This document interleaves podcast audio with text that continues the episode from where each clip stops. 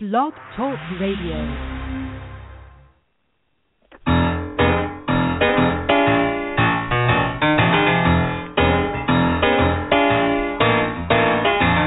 You're listening to The Catch with John Fisher on Blog Talk Radio, connecting life to faith. world is trying to get it together, trying to help their fellow man,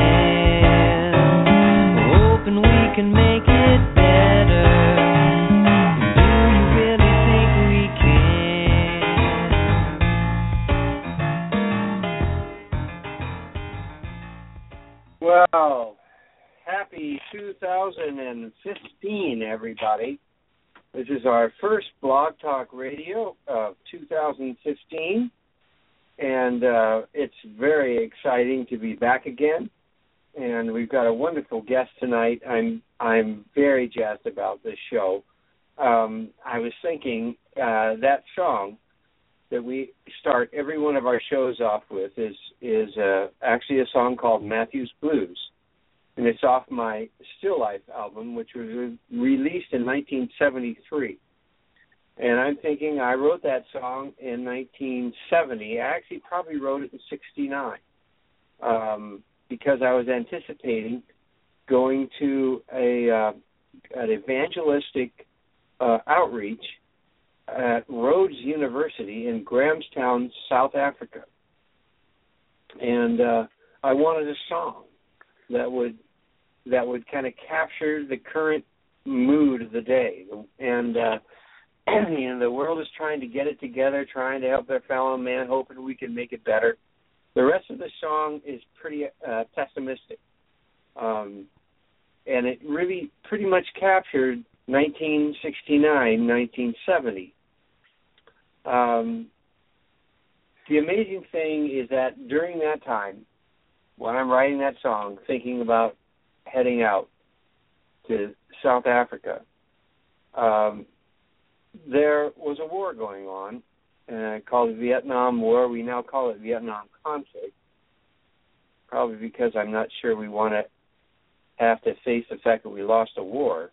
I'm not sure what that uh, what that's all about.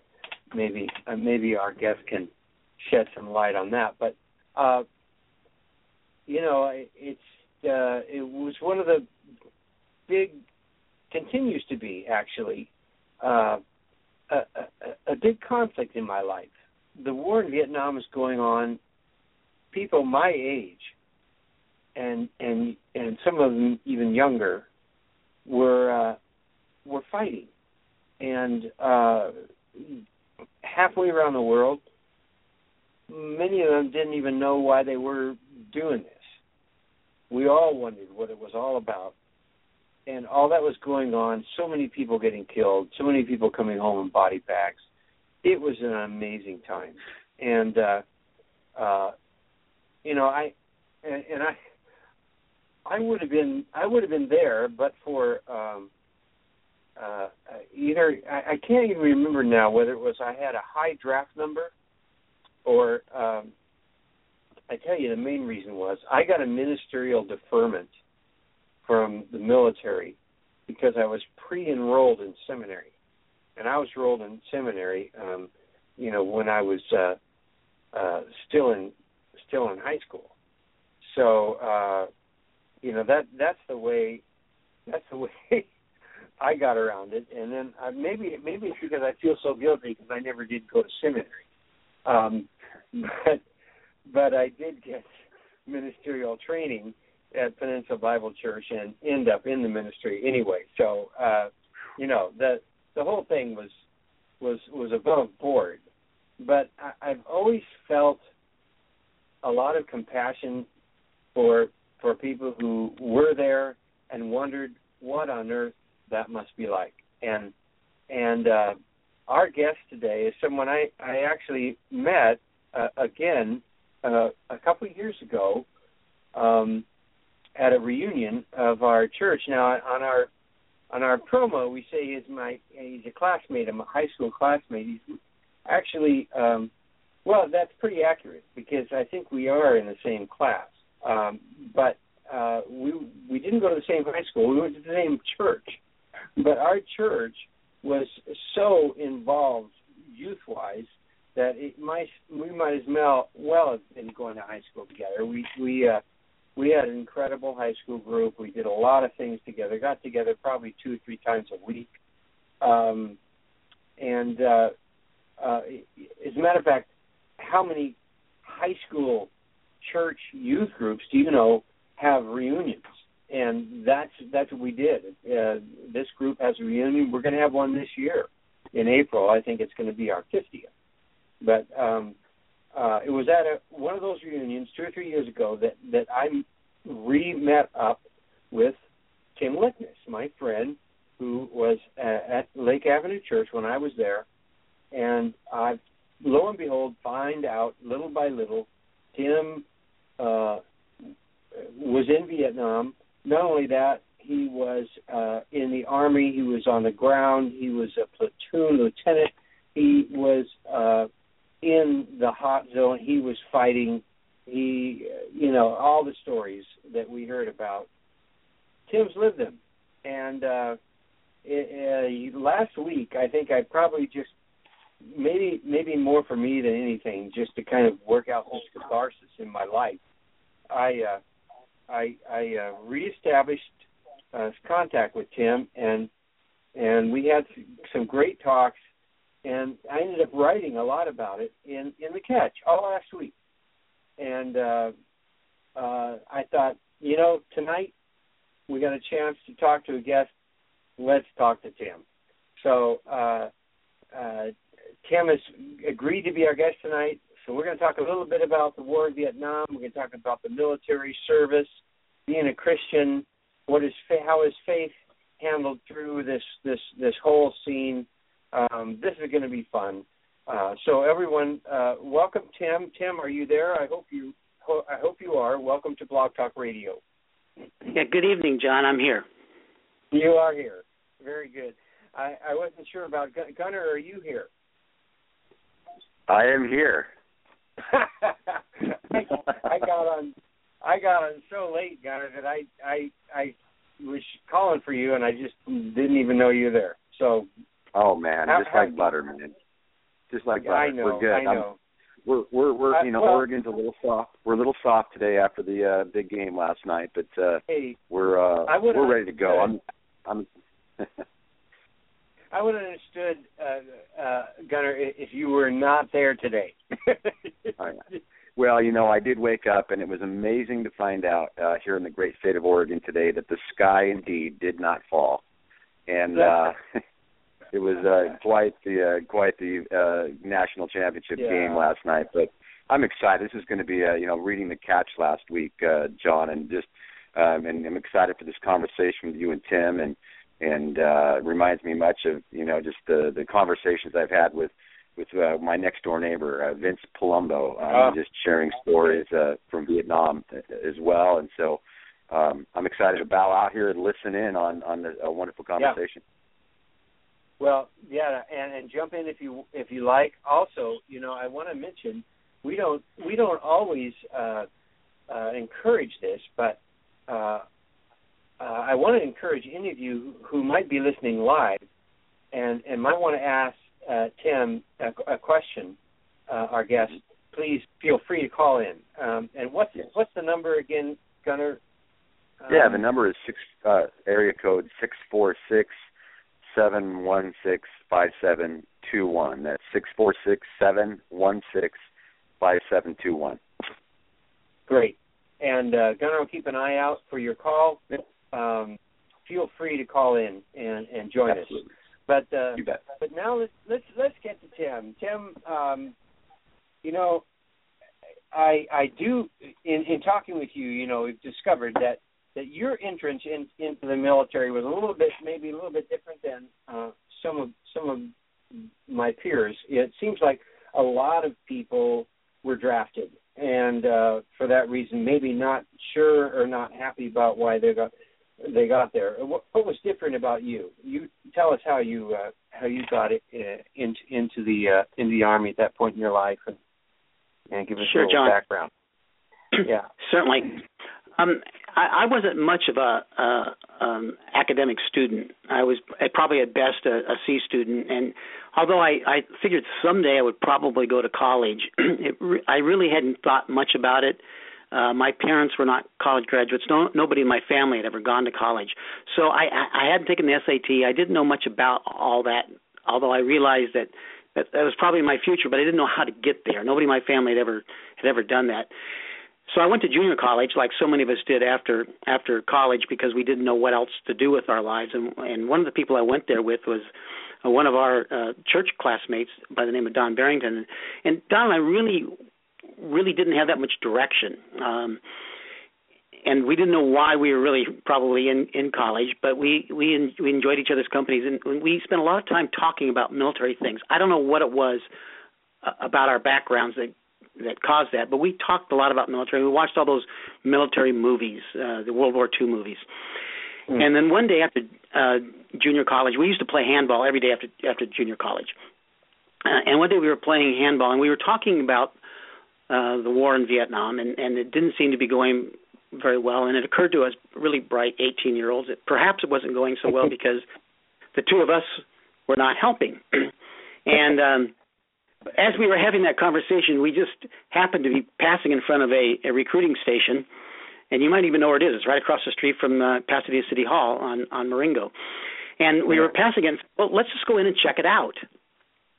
And we did. We went in and checked it out, and and I think we were both probably recruiters' dreams because Don ended up talking to a, a Marine sergeant, and I ended up talking to an Army sergeant. And 45 minutes we walked later, we walked out, and Don said, "Well, what did you do?" And I said, "Well, I'm going to be a paratrooper." And I said, "How about you?" And he said, "Well, I've just joined the Marines." and so we had given a, obviously a lot of thought from the time we crossed the street from from the uh, YMCA where we were playing handball, but it's something we wanted to do. We we really were excited about it. Um, and I had at the time I enlisted, I not only enlisted to be in the army, but it volunteered for the infantry, volunteered to be a paratrooper and volunteered to go to Vietnam. Uh, and now Don had just volunteered to be a Marine, but that was that was the same as volunteering to go to Vietnam at that time.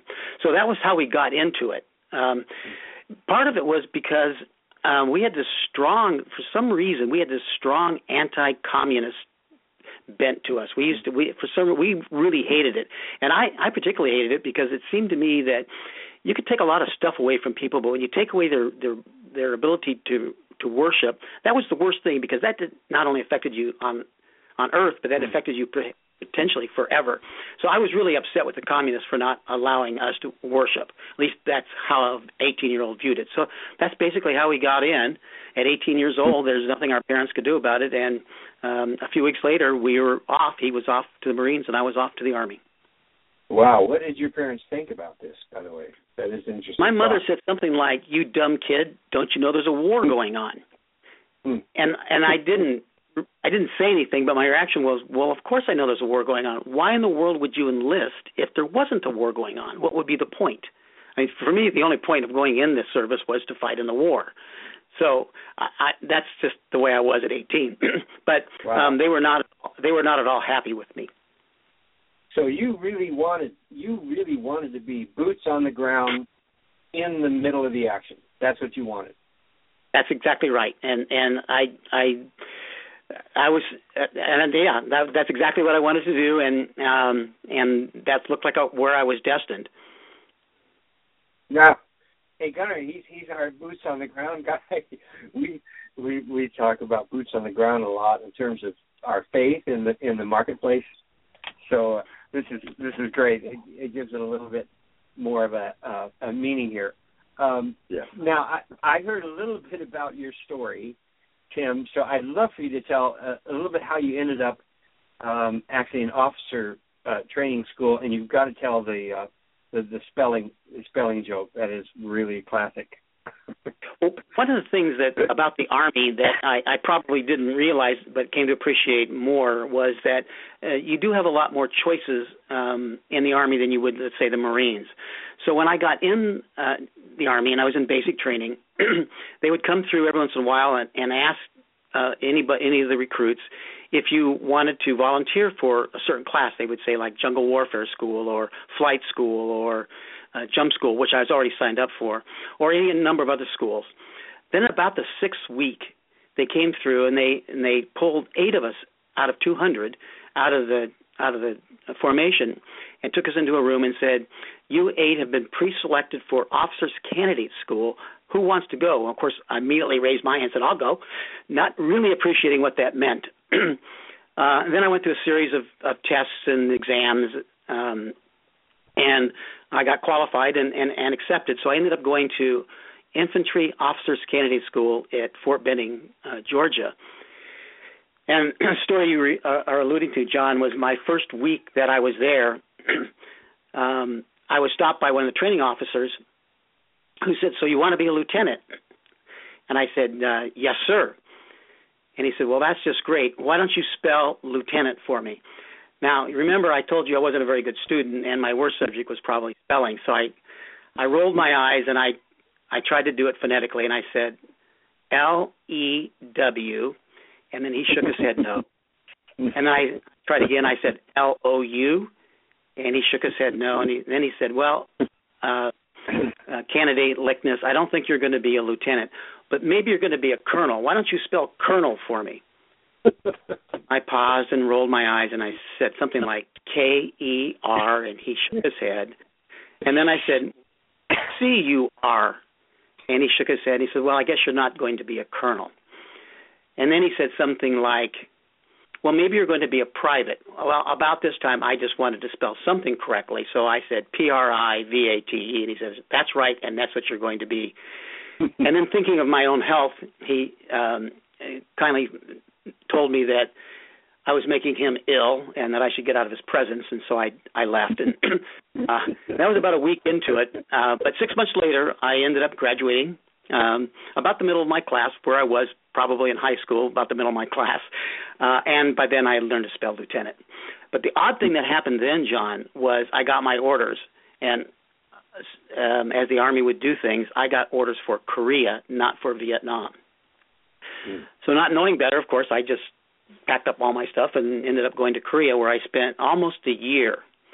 And it was during that year um, that I I was in contact with Don, who was by then in Vietnam, and I realized what he was going through, and and I realized what we had enlisted together to go to Vietnam, and so I once again volunteered to go to Vietnam. And it turns out even in the army, you don't have to volunteer twice for combat. Um, they sent me, so I went from 30 below uh, zero in Korea to 100 above in wow. Vietnam in plane flight. Hmm. Wow, wow. And now, I should just add that when I uh, the, the the timing here now was uh, February 1968. Um, okay. Is when I arrived in Vietnam, and for those who know a little bit about the history of uh, Vietnam, this was right at the end of the Tet Offensive, the, the major, the big news Tet Offensive, where mm-hmm. we lost so many so many men, and the war basically got turned around. If you recall, uh, Walter Cronkite at that point realized the war was unwinnable, and he turned against the war. so that's when I arrived. I arrived in February 1968. Wow. but it, what was going on on the ground was um, the American and our allies were gearing up for a counteroffensive, and so within weeks, literally within weeks of arriving, I was leading a platoon um, and in combat. How, how many men in a platoon?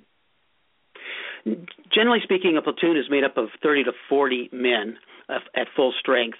We were lucky to operate um, with with 30, so we operated generally with somewhere between 22 and 30 men in a platoon. Uh, we just were never at full strength. Okay, all right. And um, you know, so you show up, you're you're gung ho uh, about this. Uh, I am. Was there? What about you know? What about all those guys who don't know what they're doing there, and and they were they were drafted. They they don't really want to be. Was there a what was that like? What was there a, a lar was the what was the morale like? That's what I need to ask. You know. What, yeah among yeah that's that? that's a great question the the thing is when i got to vietnam i i, I came over uh, unassigned so I wasn't assigned to any unit. I went through the replacement uh, protocols, and um, at the time, um, the 101st Airborne Division was in was in need of replacement officers. And since I had uh, gone to jump school and was qualified, I got assigned to the 101st Airborne. So as it turns out, in at that time, and this this changed while I was there, but at that time, you couldn't be in the 101st unless you were uh, a paratrooper, unless you were jump qualified, had gone through jump school, which mm-hmm. means you had to volunteer for something. You had to at least volunteer to be um, a paratrooper, and you probably volunteered to go in the service because not everybody gets to become a paratrooper. So, and our unit when I first got there was made up mostly of volunteers. So we were a little bit different than some of the units. We were a little bit more gung ho. Now that mm-hmm. did change because after about three months, we were not getting enough uh, re- uh, replacements, and so we started getting draftees in our unit. Mm-hmm. So uh, I experienced both being with an all volunteer unit and then later on with a unit that contained draftees. The one thing that that was uh, uh, um, probably the most difficult about my experience is that I was a replacement officer, and so I replaced the platoon leader who had been killed about a week before I, I, I arrived in country. So they didn't know me, and um, I didn't know them and they didn't know my how qualified I was or we hadn't trained together or any of that. So it was a little bit different coming in and being a replacement officer because people we just didn't know each other well. We hadn't trained together. We hadn't built a uh, esprit de corps that you would expect in a in a unit that had trained together. So that that was probably wow. the most difficult thing. I actually felt a little bit not part of them for a long time. Um, mm-hmm you know, so I kind of ate by myself and hung out. You know, I was sort of alone because the, we didn't mix uh, like the other platoon leaders from the other platoons, and I would not mix because we had to stay with our units. So I was I pretty much felt alone for a while. Did you feel? Uh, I mean, did you feel adequately trained for your job, or were you, you know, what was the what was the fear level uh, for you in terms of job, and then just in terms of of you know obviously the threat of yeah. death and, and yeah that's a that's a that. that's a really that's a really good question i i felt the first thing i realized i felt very fortunate i had spent a year in korea um, my year in korea was as a line officer uh, patrolling the dmz and even though didn't make all the news, there was hostilities in in in Korea. We did actually lose three men in a firefight. So there was so I had some experience with uh, sort of semi combat situations and leading men. So I had a year of experience under my belt, so that that really helped a lot. Um, I, I don't know what would happen if I if I hadn't had that, but in terms of training, I will tell you one interesting thing is that um, M16s were were which is our, our weapon of choice for the infantry um, was was hard to come by in the states, and I had never held an M16 in my life before I got to Vietnam. I'd never trained on it. I never shot one. I'd never cleaned one. I'd only seen them. So um, I had to spend a week getting familiar with my own weapon. I, I didn't know how to take it apart or anything. So that was a little unnerving. Uh, although I turned out that I, I ended up liking that as a as a weapon. Um, but I, I felt fairly adequately trained. Um, I did I did feel a little self conscious with some of the other platoon leaders who were like, for instance, West Point mm-hmm. graduates, even ROTC graduates or, or VMI, um, some of those that had a lot more training. My training was basically a year in uh, officers candidate school and then a year in Korea. But I didn't feel inadequate, um, partly because I felt like I knew more than than at least the men I was leading. I, I knew I knew how to read a map better. I knew how to read a compass. I knew how to use the radio better. So I, I had some of those. Sort of necessary skills that they didn't have. So I, I that that part didn't bother me too much. Tim, I have to tell you, um, I had an M16, and I learned how to take it apart and clean it at Wheaton College. I think you had an AR. You had an AR-15. Is that right? Which is what I would have. I thought it was an M16. That's a civilian version of an M16. M16 is okay. well fire, fires on fully automatic, and AR-15 only fire, fire semi-automatic. Okay. So you you were one up on me anyway. I was wondering about that. I was wondering how, how you survived with one of those things. Um, no, I was in ROTC at at Wheaton in 19. Oh. It was required. I I had to be in ROTC. Uh, um, they actually stopped ROTC as a requirement. I think my my junior year. Oh, so you did have an uh, M16, but a fully automatic weapon. Is that right? Well, Yeah, I, I, I assume so. If you were if you were an ROTC, you probably had a full automatic weapon. I I don't Yeah. know why we didn't get to train on them when I was in OCS, but I never got a chance to train on it. we didn't ever fire the thing. We just carried it and you know on our shoulders and learned how to present it. And I think we did actually take it apart and clean it and put it back together again. I remember doing that. But uh Well, yeah, it was interesting. Interesting. I That think you. I think I want to see a Go ahead. picture of you in uniform. well, that's an interesting. I'll see if I can find one. Boy, whether I can dig one one of those, I don't know. But oh yeah, we two. I think it was two or three three mornings a week. Um, we met. We had our battalion and our platoons, and and we marched around the streets of uh, Wheaton. Yeah. Wow. I don't know, but I've been told Wheaton girls are mighty cold. Downfall one two. Yeah, yeah, we did the whole. Yeah, yeah. No, I, I remember all that. Well, John, John, let me tell you another another thing about my first week. Um, Yeah, I joined my unit. Sorry. Uh, uh, my first week. Can you hear me now? I'm yeah, I can go. Uh, my first when I first joined my unit, I first got to my battalion before I was even assigned a platoon. Uh, I was called in by my battalion commander, and a battalion commander is a lieutenant colonel, which is fairly high rank. And and he called me in, and, and he was a very famous guy. You would know him, but most people in the military knew this guy. He was he was quite well known. And he said to me, he said, "Well, welcome to the unit. He t- Tell me, are you a college graduate?" And I said, "No, sir, I am not." And he said, "Well, Lieutenant, are you um, at least a uh, reform school graduate?" I said, "No, sir, no, sir, I've never been to reform school." And he says, "Well, hopefully you've been to jump school." And I said, "Yes, sir, I've been to jump school." And he says, "Well, welcome. Come on in. Let's have lunch." And we just take C rations out of a can for lunch. But that's that was my welcome in by this guy asking me if I'd been to college. No, reform school. No, but at least I've been to jump. School. so, so here you are. Um, how, how soon are you? You, uh, you know, how quickly are you into action there? Um, I know that first story, the first story that we heard about, where uh, you do the helicopter rescue. That that was pretty early on, wasn't it? Right, that happened on uh, that started on April 3rd, and um, so that was about five weeks after I arrived in country. About three weeks after I joined my uh, um, a battalion, and uh, it's just just two weeks after I turned 21. So it was early on. I hadn't been there very long. Um, did you want me to tell the story?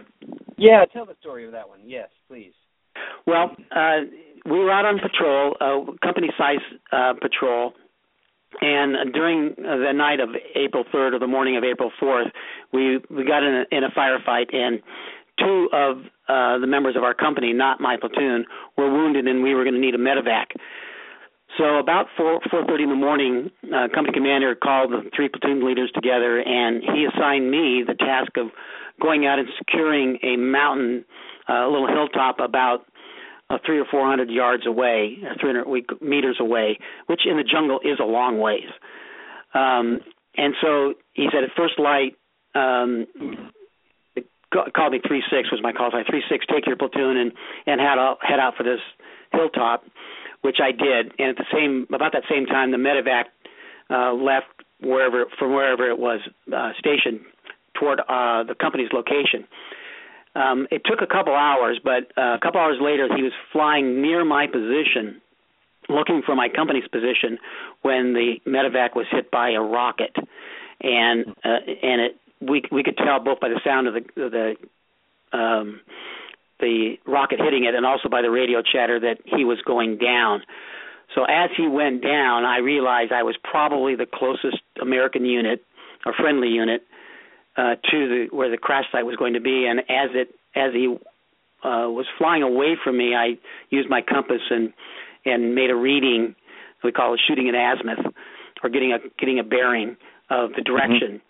And as soon as the last I heard no more sound, I called my company commander and said, you know, I I think I can go find these guys, and he said yes, but don't take your platoon. Only take a, a, a small rescue party because we want to hold that mountaintop that you're on. So you just take whatever you need. And I took five guys and a med and a medic and my radio operator, and we we headed out using the compass reading and followed So, that for Tim- about Tim- four hours. Yes.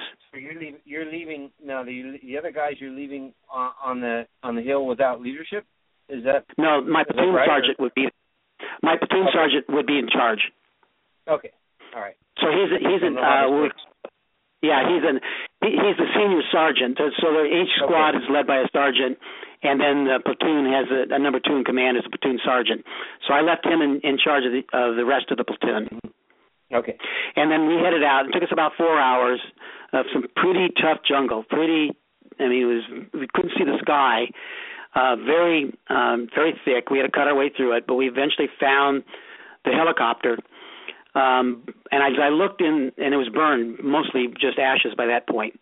I looked in to look for bodies and didn't see any uh, remains, and and I was yelling at my men because there was no reason to be quiet because there's there's no secret we were there. The helicopters just shot down. So I was yelling at my men, look for trails, look for because I thought they might have been captured, and we we then take off after them. Uh, but as I was yelling, um, the crew made their presence known. They were hiding under some bushes, and they made their presence known. And and so we found three of the four crew members still alive. All of them badly hurt. Two of them burned. And um, we spent the rest of the day getting back to the company's position. And then it took us four more days to get them out because by then we had attracted a lot of attention, and uh, we found ourselves pretty much surrounded and outnumbered and unable to move um, Hmm. because uh, we had so many wounded. We had the original wounded, now we had the helicopter wounded. The company had taken some additional wounded that day in another firefight. So by that night we had, including my company commander, was wounded. So by that night we had a number of wounded. So we were pretty much stuck where we were, and Wow. um, and we had no landing zone. So it took us four days to get them out. But eventually we did get everybody out safely. Um, and that was probably the highlight of my of my Vietnam experience. I was feeling pretty good after that. Wow. So that was a successful. Basically, you would call that a success. Yes, and in fact, when I got when we got back to our base camp, um, you know, people were coming up to me, my my battalion commander, the battalion executive officer, other people, you know, you know, pat me on the back, say good job, Lickness, and that kind of stuff. Now, my company commander was had been badly wounded and he was gone, and I never I would never see him again. Um, but I was feeling pretty good about myself. So now we're in Mhm. now we're in the uh, middle of the second week in April, um, and uh, going into May and, and June of 1968. And for those, for those of you who don't remember this, May 1968 was the highest casualty month of any month in the Vietnam War for Americans. Wow. We, we were losing, we lost 20 over 2,400 men in one month. So we were losing 600 men a week. So as we approached April, May, and June, that was probably the hottest, and most difficult time um, for those of us who were serving in, in, in Vietnam, especially on the ground. Wow. Wow. Well, um, just uh, we've got one more story we want you to tell, and that that's probably the the worst day of your life. It sounds like. Um, Right. When did that so, happen? How much later was that? And uh, tell us that story. So, so I go through the rest of April and into May, and, and and this is a lot of combat, but I am feeling good about myself, and and I'm Uh-huh. and I I really kind of felt a little bit, and, and I I even used this in a letter home. I said I feel like I've got a bubble around me, like I'm not going to be Mm. hurt. I I really had that sense that I was I was okay. Um, I, I even I I remember thinking about looking at guys that were wounded and actually thinking of them in a different with a different word like I said that's them. They're not us anymore. It's them. I'm glad I'm not one of them because I just felt like Wow. I, that I mean I I know that sounds odd but that's how I felt. And there was a lot of combat and we we were in a lot of combat in April May and early June. Then on June 15th uh, excuse me June 16th uh, 1968, and I remember the date because it's my sister's birthday, and it was a Sunday.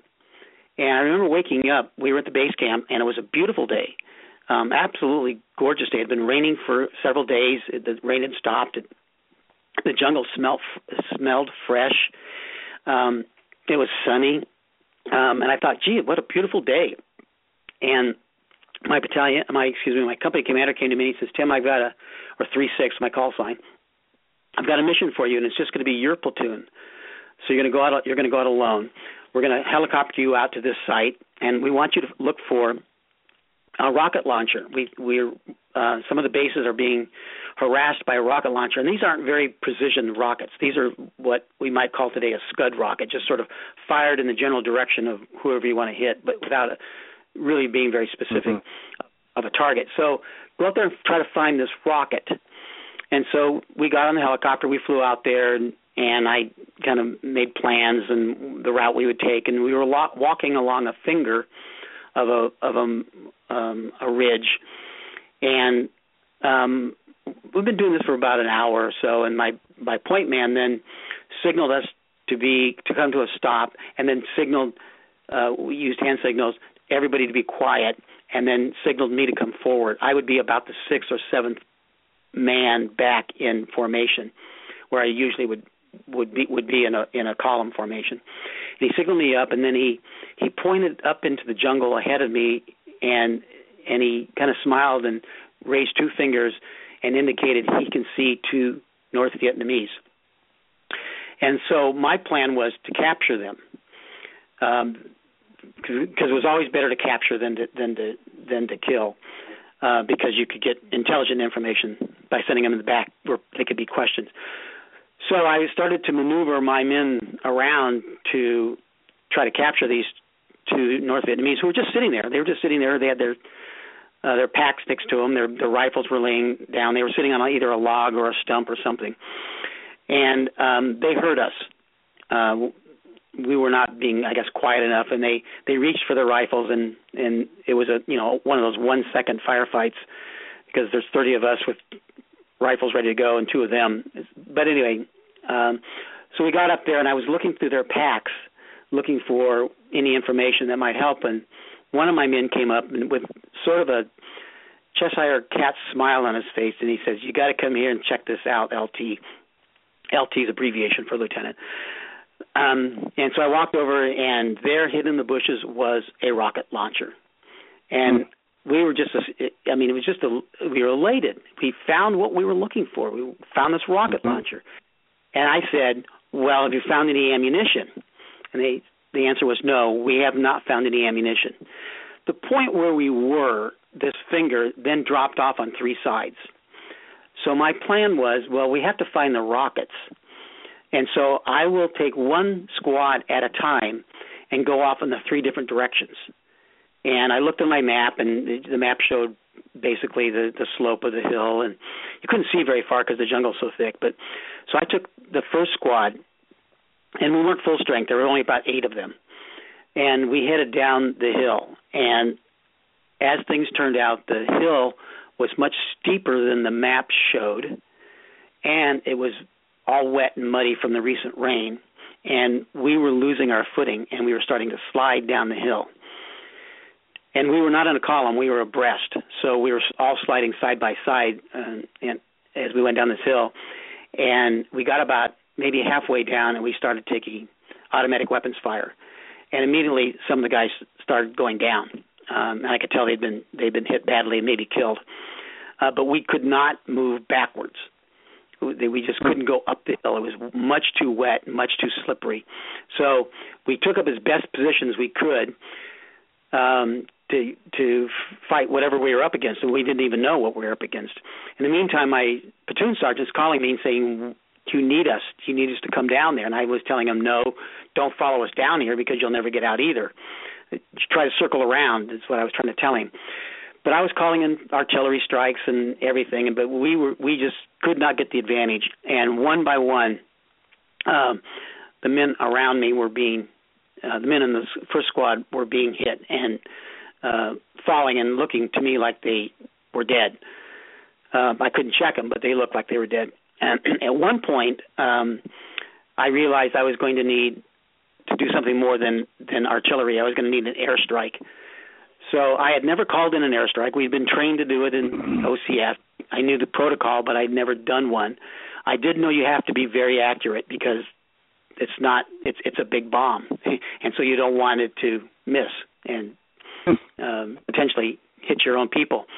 So I was I was really trying to get the exact coordinates of where I was, and so I knelt down on one knee uh, to read my map and get my compass out. And as I knelt down, automatic weapons fire went right where I had been standing and hit my radio operator, mm. who went down. And about that time, the pilot called me and said, "Where do you want the bomb dropped?" And I gave him the coordinates. As I reached back and I was trying to stop the blood on my mm. radio operator, and he, fortunately, I had the right coordinates on uh, that I had given him, and he hit it exactly um, where I wanted it. Uh, it was it was pretty close, but not close enough to kill us, but uh, close enough to to basically knock the wind out of you. Um, and then at that point, I turned to try to save my radio operator's life. I was giving him mouth-to-mouth resuscitation. I was trying to stop the blood coming out of his shoulder. Um, none of this being successful. He bled all over me. He threw up all over me, and um, just as the bomb dropped, I was doing that. And when as soon as the the bomb explosion was over, there was no more fighting. The the enemy had either been killed or or uh, encouraged to leave the area. Uh, and within a few minutes, then uh, other American units were arriving. My platoon, uh, another platoon from my company had flown out, and they were they were arriving. And I remember the the the uh, platoon leader who first got to me, and I was just leaning against a tree, covered with blood. He first thing he yelled for is a medic, and I I thought to myself, why is he calling for a medic? Everybody's dead, nobody's wounded. But then I realized he was calling for a medic for me. And I said, well, I'm not. I don't think I'm hit. um, but then he said, what happened? And we knew each other. And he said, what happened, Tim? And I said, everybody's dead. That was that was the only answer I had. Everybody's dead. So things went on. Um, apparently, they went out and they scoured the area and they they found um, I think 22 or 24 enemy soldiers killed, but all eight of my all, all eight of the men with me had been killed. And so the rest of the day was just spent getting everybody out um, by helicopter and getting me out and back to the area. So that was that day. That was uh, June 16th. Hmm. I did get back to the what we call a base camp, and I cleaned up and took a shower. And people kept asking me, "Are you okay? Are you okay?" The, my company commander asked me, "Are you okay?" My other platoon leaders asked me, "Are you okay?" Uh, battalion commander asked me, "Are you okay?" And I kept saying, "Yeah, I'm okay," because I wasn't wounded. But I wasn't okay, John. That was the thing. I didn't realize it, but um, I, that had just taken everything out of me. That night in my bunker, um, I kept thinking. First of all, I had failed as a platoon leader. I had led these people into these good men into uh, situation that we couldn't get out of. I was the only one that lived. Um, I felt I felt uh, that I'd failed as a uh, officer, as a leader, and then I realized I was afraid. Now I hadn't been afraid during the day. During the day, there was just too much going on. There was, just, was we were just too busy to be afraid. But that night, I got afraid, and I got so afraid I shook. And mm. I kept thinking to myself, how can it be that I am so afraid that I'm going to die when I'm a Christian? And then I realized I was questioning my own faith. And so that night I hit mm. about as bottom as I could hit because I felt like I was a failure as a soldier. I felt a failure as a leader. I felt a failure as a Christian because I was afraid I was going to die. So that's kind of that day and that night. That's that's what happened. Did you do any more fighting after that? Yeah. Um, yeah. Absolutely. I yeah. I went I went right back to my unit. Wow. And um and I was but I was never the same. I didn't I I mean I was I was afraid all the time. I couldn't sleep um at night. I, I didn't feel effective. But by then, um just the way things were going in the war, um the Americans had basically chased the North Vietnamese out of South Vietnam. I mean, we had basically done what we'd set out to do earlier that spring, which was to take the offensive, and we had. And so by oh late August and September, there was very little fighting going on. we we had to actually go out and look for fights because there just wasn't any to be had, and so there wasn't a lot going on, uh, which is I'm sure good for everybody, but uh, for me it's particularly good because I was probably not very effective at that point. Uh, but then at the end of September, I got accidentally wounded, um, just by somebody accidentally dropping a grenade, and that my wound got infected, and then seven weeks, seven days later, my infection was so bad that that they uh, flew me to Japan to treat the infections, and that took so long uh, to treat. It took three months. That by then my tour was up, and so I never went back to Vietnam. So that's how things ended. But I spent that three months in the hospital, basically reliving uh, that day over and over and over Hmm. again. Hmm. How did you ever get resolved? Yeah, there's, there's a, you know, maybe to some extent I haven't. I don't know yet. It's it's hard to say, but um, you know, I, I came back to the states. I actually did three more months in the army um, station uh, here in California. Um, I, I went. I had nightmares about this event for for about seven years, and I had a hard time sleeping. I I, I did go to college. Um, I and I, and then I went to law school, but all that entire time, I was struggling with what we now know as PTSD, but we didn't know it then, and there wasn't any really formal um, protocols for taking care of us. And so I was just dealing with stuff uh, as best I could. And unfortunately, I I discovered just by accident one day that I could get some sleep by drinking wine. And um so I started drinking wine but to go to bed and I it was it was really comforting because I was actually getting some sleep. The problem was it eventually it took more than a glass of wine. It took two and then eventually a half a bottle and eventually a whole bottle and then got to the point where um I couldn't really drink enough liquid. I mean, it, it, I was just getting too much liquid to, go to to go to sleep because I was just too full of liquid. That's when I discovered you could get stuff that was higher proof. I didn't know what that meant. Uh, but you could get you could drink less liquid and get the same amount of alcohol. So I switched over to a different kind, whatever I could find, and I did that for a couple of years until um, I, I had gotten married. In the meantime, my wife said, "You're, you, I'm not going to watch you die. We got to do something." and um then I did. I I I realized I was killing myself. But by then I was a lawyer and I was actually practicing law. Um but drinking at night, only not only at night, no not during the day. Um and so I you know I I signed up for classes and I I was going to do all the stuff that people do, but then I realized for me that wasn't going to work. I went to those classes and I and I thought this is not this is not me. This is not going to work. This isn't whatever's going on here doesn't work for me. And I started reading and I then I started reading my Bible again. And it was getting into the Bible and then stumbling across John 14, 12 through 14. And what Jesus said in John 14:12 was when he was just getting ready to go back to heaven after his resurrection, I'm leaving you behind to do my work.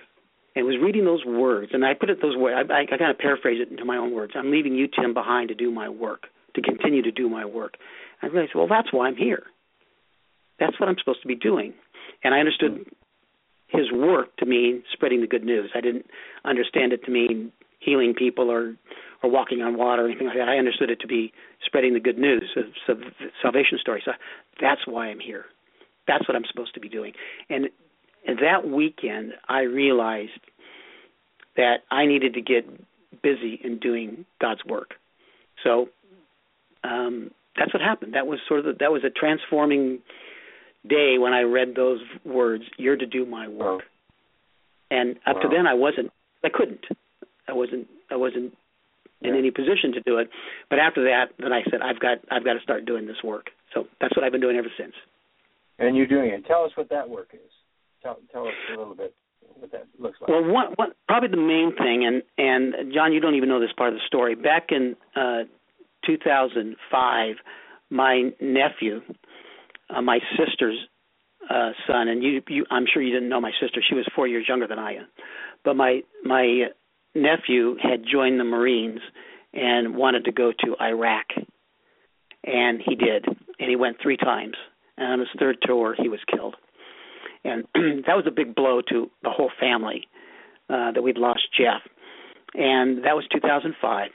Um, and a friend of mine um, who knew my military background and knew about Jeff said, "Tim, I got something I want you to do. I'd like you to come with me down to the Marine Corps recruiting station in San Diego because I think you could be of a lot of help to these young guys from your experience, and I think they'd be a lot of help to you." So I started going down there just to hang out. Um, and just to be with the guys. And it turned out that I realized this was my calling. I was to be with these young Marines and I asked the I got involved with the Navigators Military Ministry, which was conducting these uh, classes with these these young uh, Marines, and I said I'd like to get involved. I'd like to become one of the instructors, and they took a chance on me, and so I started instructing classes down at Marine Corps Recruiting Depot in San Diego. Um, and we'd have classes um, of three to four hundred young Marines um, actually recruits. They don't they don't call themselves Marines, although they're in the Marines, but they call themselves recruit. We had these big classes, um, and the the spirit was just moving. We were we were having 40, 50, 60 young men a week raise their hand and accept Christ, and that went on for several years until a couple years ago when um, we ran into some difficulties with one of the chaplains, and we had to move our ministry up to Camp Pendleton. And now I do the same thing up at Camp Pendleton uh, with smaller groups, are usually around 100 to 200 uh, up at Camp Pendleton. But I teach what we would call Sunday school. Um, for them, it's just a Bible class, or uh, we call it the Warriors class. After their chapel, after they go to chapel with the chaplain, they come over to our class. So that's what I'm doing now, and I've been doing it uh, ever since um, 2006. Um, and it's to me, it's it's it's why I was made the way I was made. Because I have a way of talking to these guys that uh, most people couldn't, and mm-hmm. I can't. I I've tried that tried you know homeless ministry. I've tried other ministries. I, I'm not very effective at it. This one I'm effective at because I think God made me to be in this ministry. Oh, that's great. That's great. Do you end up telling you know, some of your stories? Uh, I do. combat stories and that kind of thing. I, I do, and it's not. And I tell them I don't want to talk about me. You know, we're we're not yeah. here about me, but in order for them to connect with me, I do tell them the stories, and it depends on which class I'm I'm teaching, what the what the subject is, how I tie it in. But I also talk about my nephew Jeff, who was also a Christian, and and he was a Marine, so they even connect with him. But I said, you know, we were Christian warriors. We were Christians in the military, and it's not inconsistent to be in the military and to be a Christian. Um, so I, I use the fact that I was in combat to just to connect with them, but not so much. I don't really want to yeah. tell them about me. I just want them to connect with the fact that I understand what they're facing. Yeah, yeah. Well, that must be exciting though to find that you these experiences um, have, have have borne fruit in some way for you to be able to to relate to these guys. It it really is. It's it it. I look forward to it. Um, I you know I'm scheduled once a month, but I can go more often, and I often do. And they often ask me to fill in for someone who can't make it, and I always fill in for whoever can't make it because I just I love going over there and meeting with these guys. I did even have the opportunity one time to have my sister and her husband come to one of my classes where I talked about their son and oh. how he was a Christian Marine and how and and how you know he lived his life. And I was able to tell him afterwards, you see, Jeff is still affecting people today, and you know that was a great source of um, um, comfort to them to know that Jeff didn't die in vain, that his life meant something, and it's still meaning something to young men today. No, that's great. That's great. You know, um, I'm I'm thinking that uh, I want to turn you on to. Uh, in fact, I maybe, maybe Gunnar, you can, if you're still here with us, you might be able to remember our guest. I'm trying to find his name that we had on. Um, who he's a he's a wonderful Christian brother, and he has a a, a ministry that's actually he's so successful that he um, is the the military um, funds funds him and sends him uh, people for these are people who are coming out of the war uh, situations with the with with the problems that you that you mentioned. P, it's the uh, the stress syndrome. I, I forget exactly what you call it. Post traumatic post traumatic stress disorder. That's right. That's right. They have they have a one like a, a like about a six day uh, retreat in Central California, and they treat these guys, and and it's all just a camp, but it's all based on the Lord. And yeah, they having such Chad, Ro- Chad Robichaux. Chad Robichaux. And yeah, my, Mighty Oak. Yeah. Yeah. Well, I'd love that. I'd love to get connected with him. Yeah, yeah, that would be great. Um, and we could even find his uh, Gunner. Can we? We you can you can uh, get me his information, can't you? Absolutely, we'll get you uh, off the air. We'll get you all set up. Absolutely. That that would be great because they they really need to to connect up. Would be super. Maybe maybe Tim could even go to one of those one of those events. I think that would be. I, I, you know, you know, you know, John. I have this. That my that my sense is that the the military does a great job of dealing with this these problems now, especially compared to years ago. That they're really they've really made great strides. But the what piece that's missing is the, is the spiritual piece. And so it yeah. sounds to me like Chad has figured out a way of of tying all this together to get the best care they can get from the military and the VA, yeah. but then to tie it in with spiritual healing, which is I think um, really critical for yeah. for a, be a, to be holistic. Yeah, that's exactly what he's doing, and he has a better success rate in six days than these other programs have in six months. I'm I'm not surprised. Yeah, it, it's amazing, and and these people graduate and then they come back, they come back and help with the program, and then they're starting other programs in other places. It's it's really mushrooming. It's fantastic, and they're all meeting the Lord, of course, and uh, it's just it's so cool to to see the way God works through you know our lives, and uh, even the most difficult things, like your your worst day. Um, my gosh, I I can't imagine. Um, so nightmares are over. Or you, yeah, you nightmares are over. Yeah, I haven't had nightmares for years. Mm-hmm. Um, and and and that's and, and no, primarily the Lord. You give Lord credit for that, probably. Huh? Yes, absolutely. Uh, you know, and and in second place was my wife, uh, who mm-hmm. who said this can't go on this way. I know you. Yeah. She goes. I know you think you're being secretive, but you're not. Hmm. Wow. She she called me ever... out. Go ahead.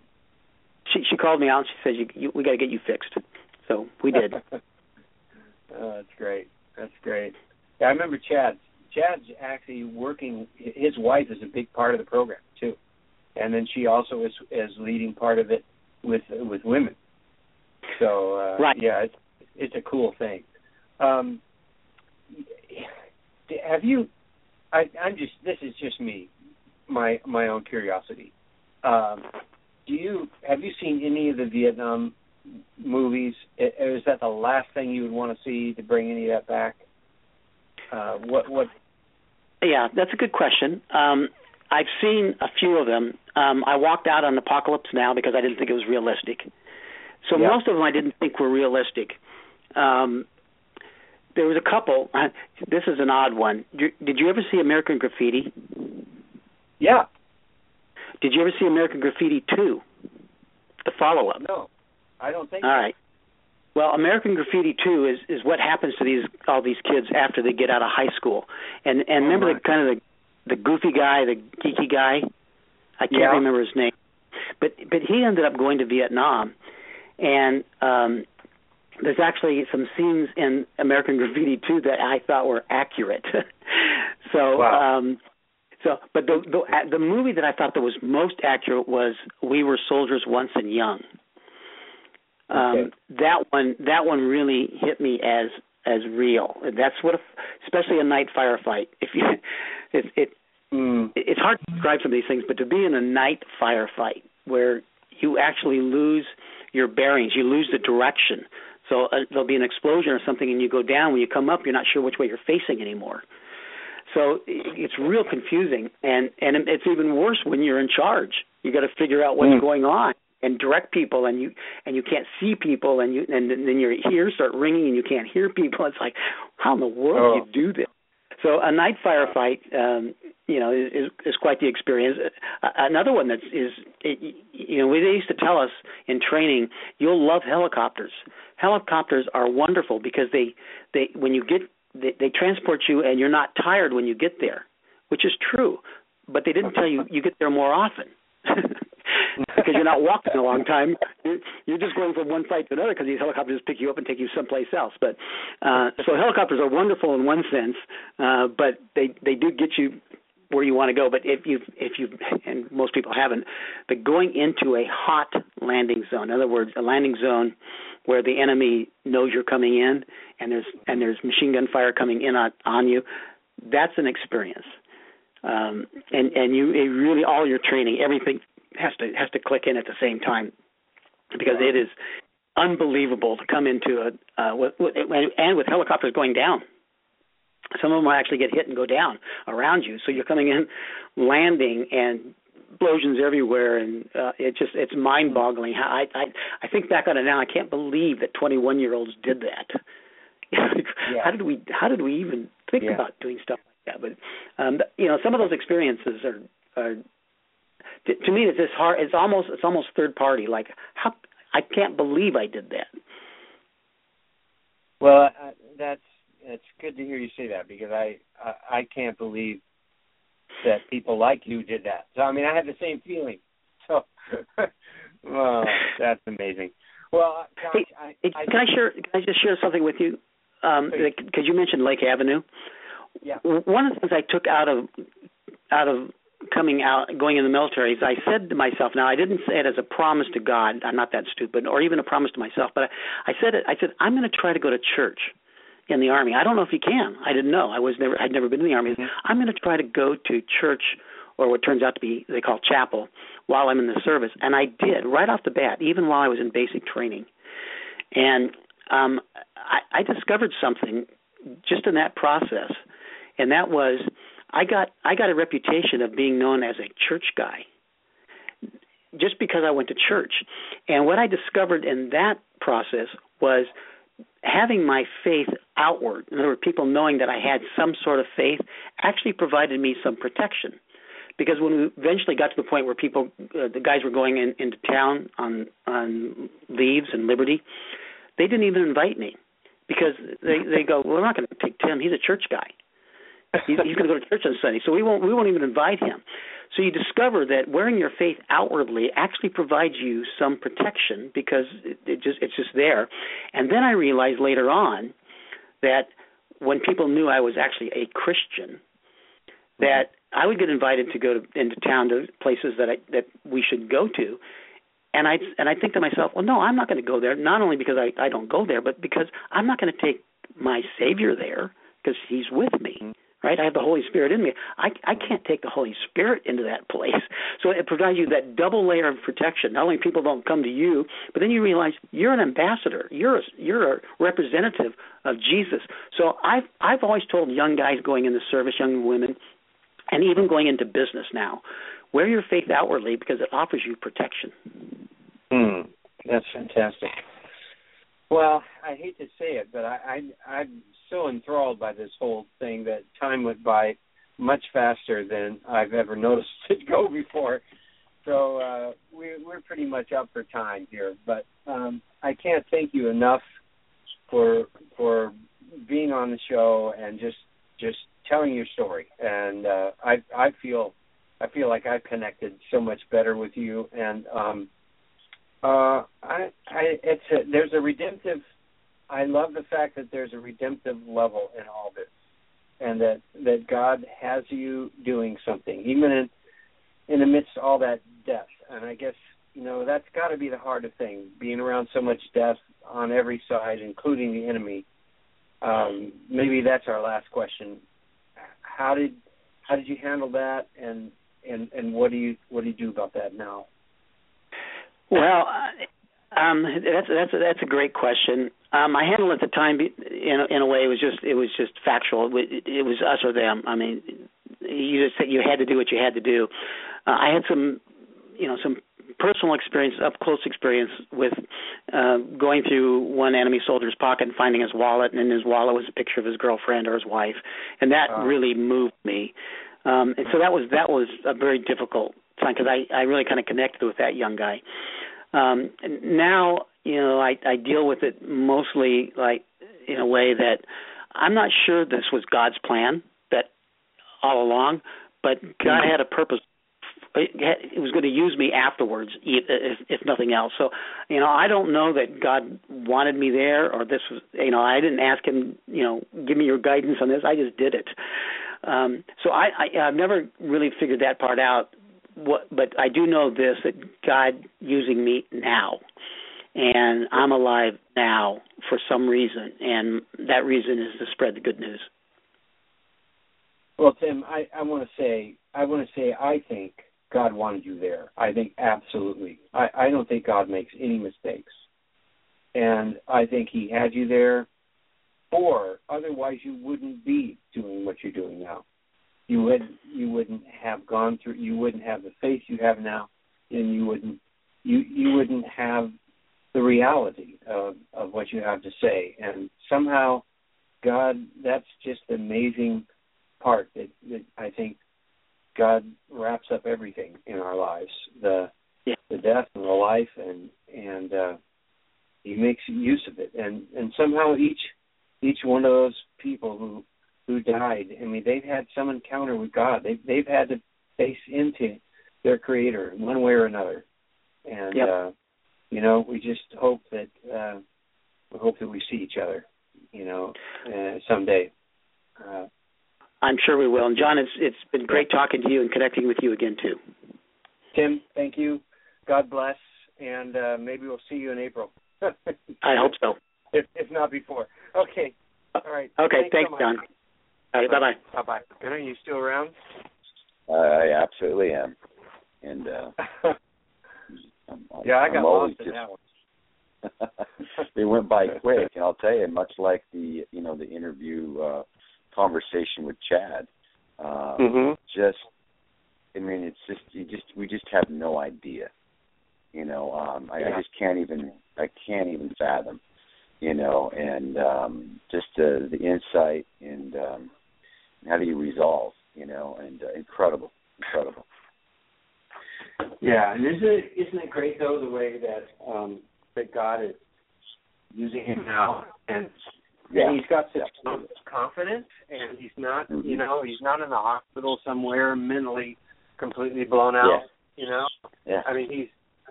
And that's just to me that is nothing short of uh, a miracle. I mean, that that's just attesting to the power of God. No, absolutely. No and and he's not. He's also not. You know, he hasn't buried it. He's able to talk to it, talk about it. He's able. I was surprised he's able to even go to these movies. You know, oh, and uh,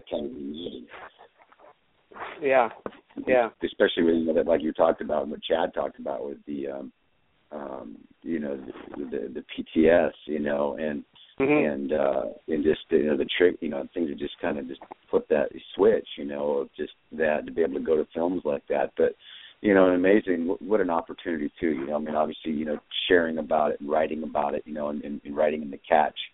Um, you know, and then to be able to just have a conversation that it did. It literally it went by in the blink of an eye tonight. It did. And um, it did. And uh, there's a lot of a lot of nuggets um, in this conversation. I think that uh, are awaiting people to go back and listen again, share with others uh, to be found. Yeah, yeah, I think I you know I, I really Gunnar I don't think there are many people who who have heard firsthand stories like this. No, I, I you know I mean, it's it's captivating. And and this isn't a movie. This is the guy's real life. You know, I mean he he was there. He went through that experience. I mean it's just it, it's mind-boggling. But what a what what a wonderful opportunity that that we actually got to be a part of that. And we we well, we, it is. You know, we get to be invited into his life. Well, and so much, you know, you have so many people that I mean, I mean, war is, you know, I mean, it, it is, it's, it's, it's an ugly, uh, it's just without words, and and it's so obviously in the controversy and this side and that side and all that.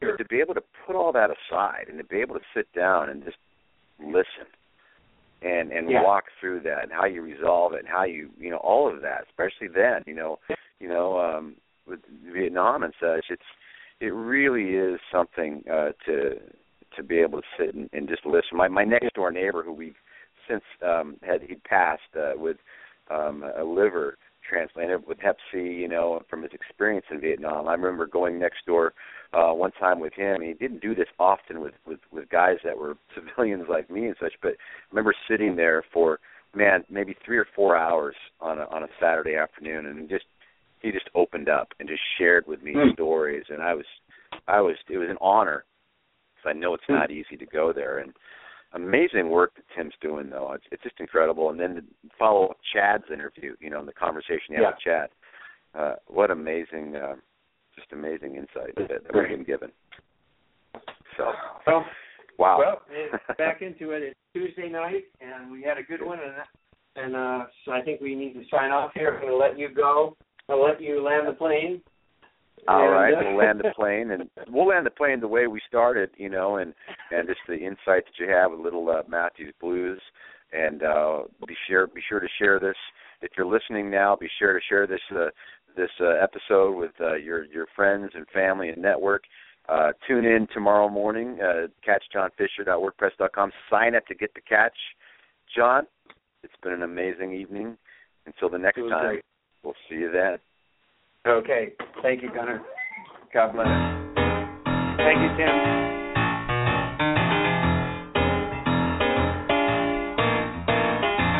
You're listening to The Catch with John Fisher on Blog Talk Radio, connecting life to faith. world is trying to get it together, trying to help their fellow